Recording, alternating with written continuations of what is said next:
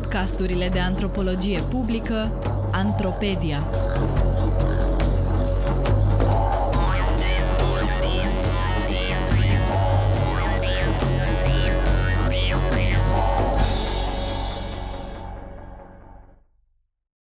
Etnografie, antropologie, literatură.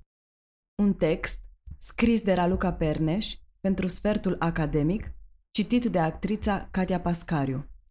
La lansarea de carte de la Cluj a cărții lui Dan Lungu, Fetița care se juca de-a Dumnezeu, una dintre cititoare a vrut să afle de la autor cum deștia așa de multe despre dieta iguanelor. În roman, una dintre protagoniste, Laura, româncă plecată să lucreze în Italia, ajunge la un moment dat să muncească ca îngrijitoare a iguanelor Dante și Beatrice. Le dădea mult brocoli, morcov, dovlecel, mazăre, dar și piersici, după care se dădea un vânt. Le plăceau de asemenea enorm florile de trandafir și hibiscus. E incredibil ce chestii puteau să bage în ele, ba chiar erau indicate. Nu refuzau nici strugurii, ananasul, pâinea sau brânza. Citat din cartea lui Dan Lungu, Fetița care se juca de-a Dumnezeu.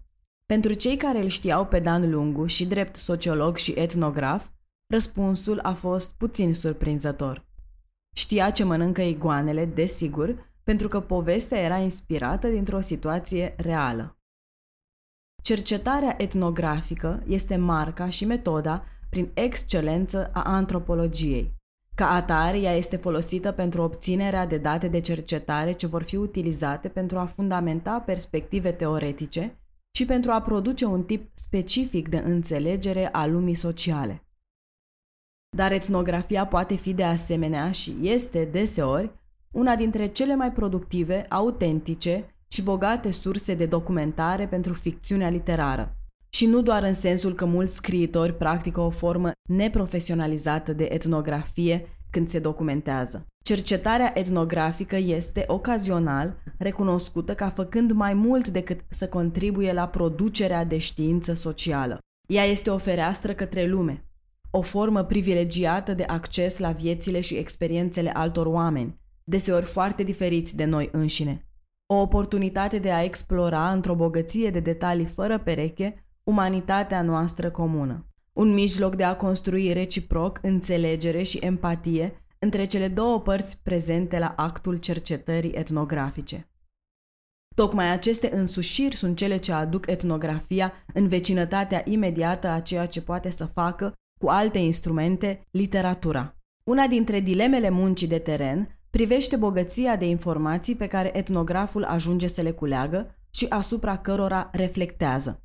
Munca de scriere a textului etnografic presupune filtrarea dramatică a detaliilor care pot fi incluse, ghidat de argumentele teoretice pe care le urmărește munca cercetătorului, dar și pragmatic, din motive de concizie. La final, toată densitatea informației etnografice este cea care face posibilă înțelegerea și scrierea textului antropologic, dar în sens strict, tolba de detalii a antropologului rămâne în continuare abia atinsă. Din interiorul profesiei, odată procesul încheiat cu scrierea textelor, autorul este invitat să treacă mai departe, la următoarea cercetare, la următoarea analiză, în vreme ce multe dintre cele mai interesante și cele mai surprinzătoare elemente ale cercetării de teren încheiate nu și-au găsit vreo cale de a deveni vizibile unui public.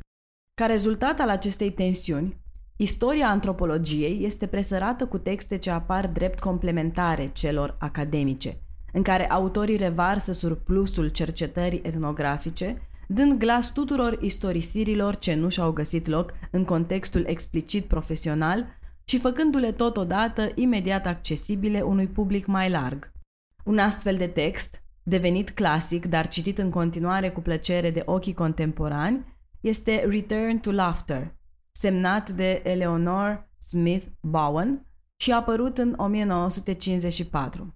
Cartea a fost scrisă de Laura Bohannan pe baza experienței ei de cercetare dintre anii 1949 și 1953 în rândul grupului etnic Tiv din Nigeria de astăzi. Subtitlul cărții este un roman antropologic, dar Bohannan a ales inițial să o semneze cu un pseudonim, de teamă că publicarea unui astfel de text risca să-i compromită cariera academică. Deși prezentat de autoare ca ficțional, textul se prezintă ca o relatare a cercetării desfășurate de un antropolog. Bohannan petrece câteva luni cu membrii unei comunități Tiv, învățând limba de la zero și făcând față dificultăților ridicate de diferența culturală radicală. Autoarea simte pe rând empatie, simpatie, dar și frustrare și furie față de colaboratorii ei de pe teren, în timp ce navighează procesul tot mai dificil de a rămâne pe o poziție cât mai neutră, în fața dificultăților vieții care se împletesc cu cercetarea ei etnografică. Textul poate fi citit în cel puțin două chei. Pe de o parte, este o relatare extrem de realistă a experienței de cercetare etnografică, cu experiențele viscerale de poziționare și repoziționare față de subiecții cercetării, mai cu seamă într-un context cultural foarte diferit de cel al cercetătorului. Cartea expune cu o sinceritate răvășitoare, deseori inconfortabilă și asumată, aceste tensiuni, cu mai bine de un deceniu înainte de publicarea postumă a jurnalului lui Bronisław Malinowski, bazat pe cercetările de teren făcute de acesta în insulele Trobriand în anii primului război mondial. Malinowski exprima în jurnalul său simțăminte nu foarte diferite, cu marea diferență că el nu a autorizat publicarea jurnalului propriu. Pe de altă parte, romanul deschide larg o fereastră unui public deseori nefamiliarizat cu natura muncii antropologice înspre mecanismele interioare ale acesteia și face accesibile lumea tribului Tiv unor cititori care este puțin probabil că ar fi avut acces la ea prin intermediul textelor antropologice academice. În 1983, Nigel Barley a publicat prima și cea mai celebră dintre cărțile sale, percepute drept texte de popularizare a antropologiei, intitulată The Innocent Anthropologist. Cartea este bazată pe cercetarea etnografică a lui Barley între membrii grupului etnic Douaio din Camerun și scrisă pe un ton de un umor debordant. Oscilează cu succes între a aborda dilemele centrale ale muncii etnografice și prezentarea pe un ton ușor a năpastelor vieții de zi cu zi ce se abat atât asupra antropologului pe teren, cât și asupra subiecților săi. Diferențele de coduri culturale care constituie mecanismul central al incidentelor relatate de Barley și sursa principală a umorului lui, nu doar că există în cantitate nelimitată, dar în ciuda pregătirii profesionale și a experienței, continuă să rămână de neanticipat pentru antropolog. Acesta se găsește ba în scaunul dentistului cu dinții extrași de un mecanic, ba proprietar a sute de căpățâni de salată verde ajunse la maturitate în același timp, dar și șocat de faptul că cercetarea de teren este doar în proporție de 1% ceea ce i se spusese că va fi. În restul timpului, protagonistul organizează, se deplasează, socializează, este bolnav și, mai cu seamă, așteaptă. Cartea folosește cu certitudine, ca mecanism narrativ, simplificări și exagerări, dar este fără îndoială unul dintre cele mai evocative texte despre munca etnografică, fiind în același timp întru totul captivant pentru cititorii nespecialiști. Acest tip de prime tentative de prezentare a cercetărilor antropologice unui public mai larg, prin texte așa zis de popularizare și în general prin lucrări de ficțiune despre munca de cercetare de teren, au fost urmate de texte literare în sensul mai clasic al cuvântului. Acestea beneficiază de același tip de revărsare a surplusului etnografiei înspre alte platforme, fie sub forma de date factuale provenind din cercetări, fie mai difuz prin aplicarea lentilei antropologice pentru înțelegerea și reprezentarea lumii sociale în ficțiune. Din marginea câmpului antropologic, o serie de astfel de texte literare au fost scrise încă din anii 50 și 60 de Barbara Pym, ai cărei protagoniști în mai multe romane au fost antropologi, iar începând din anii 60 de Ursula Le Guin, fiica antropologului Alfred Kröber, a cărei perspectiva antropologică răzbate din romanele ei science fiction sau de ficțiune speculativă. Ultimii ani au adus și în spațiul românesc astfel de texte de ficțiune ale căror autori sunt antropologi și etnografi cu cariere academice, ale căror cărți folosesc perspectiva antropologică sau direct datele cercetărilor lor etnografice. În 2013, Adrian Schiop a publicat romanul Soldații, poveste din Ferentari, a cărui acțiune se petrece în paralel cu munca autorului de documentare etnografică pentru o teză de doctorat în antropologie despre manele. Aflat la al treilea roman, Schiop descrie într-un interviu raporturile dintre realitate și ficțiune din cărțile sale ca fiind 50-50 în primele două romane și 70% realitate și 30% ficțiune în Soldații. Posibilitatea controversei este asumată de la bun început, având în vedere tipurile de marginalizare pe care le riscă protagoniștii. În roman, protagonistul, antropolog ce face cercetare în Ferentari, are o relație cu un bărbat rom, sărac, într-un context care stigmatizează homosexualitatea. Publicând cartea, autorul este conștient de asemenea de alte riscuri pe care și le asumă. Spaima că mă expun prea mult, că mă arunc prea tare cu unele afirmații. Mi-a fost de asemenea teamă că nu o să le placă colegilor mei de la doctorat, majoritatea activiști romi, că or să-mi reproșeze viziunea prea negativistă și unele afirmații prea tranșante, prea dure. Ceea ce nu s-a întâmplat. Citat dintr-un interviu din Dilema Veche numărul 576, publicat în 2015. 6 decenii mai târziu, motivele pentru care Laura Bohannan a ales să-și publice cartea sub pseudonim rămân la fel de valabile. Raluca Nagy, a cărei carte Un cal într-o mare de lebede a apărut în 2018, folosește experiența trăită a antropologului într-o scriitură mai puțin directă, autobiografică.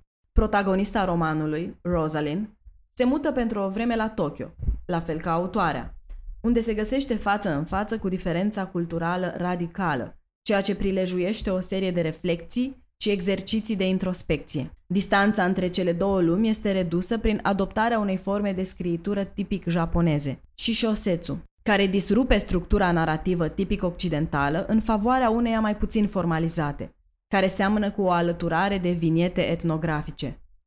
Lentila antropologului navighează pe străzile metropolei japoneze, printre personajele asiatice, europene, sau la diferite stadii între aceste două intervaluri, construind și reconstruind sensuri despre lume și despre sine. Într-o lume care asaltează atât de multe simțuri, în atât de multe feluri, ancorarea în propriul corp nu mai este ea însăși posibilă, reprezentând doar o altă sursă de dezrădăcinare și de stânjeneală.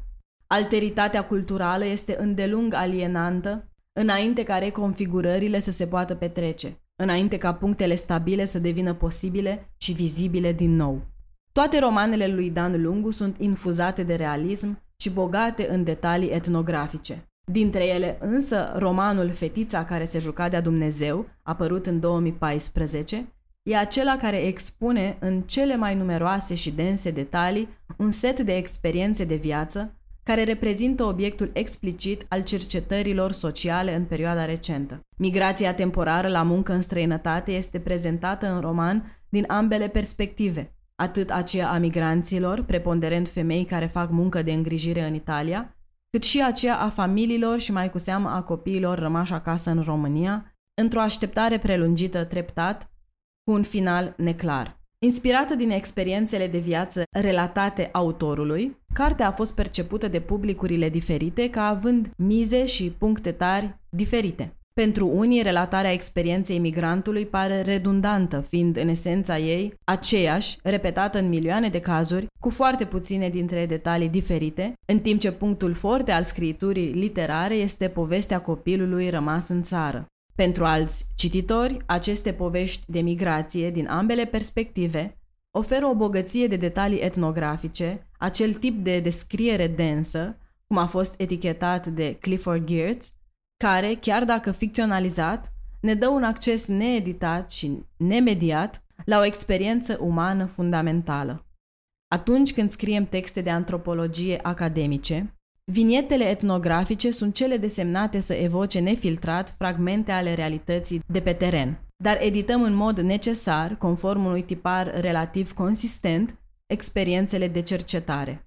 Literatura bazată pe etnografie reprezintă o șansă de a recupera și de a face publică o parte ea însăși foarte valoroasă a muncii antropologului, inclusiv datorită faptului că este imediat accesibilă unui public mai larg. Pentru cititor, toate aceste tipuri de texte, fie că sunt antropologice, fie că sunt ficțiune literară sau ficțiune literară bazată pe cercetare antropologică, pot să aibă puterea magică de a înfățișa și de a materializa lumii noi, de a ne introduce în spații și în minți în care nu am fi avut altminteri acces. Acest tip de experiență în sine are puterea de a ne modela perspectiva asupra lumii și relațiile pe care le construim cu ceilalți.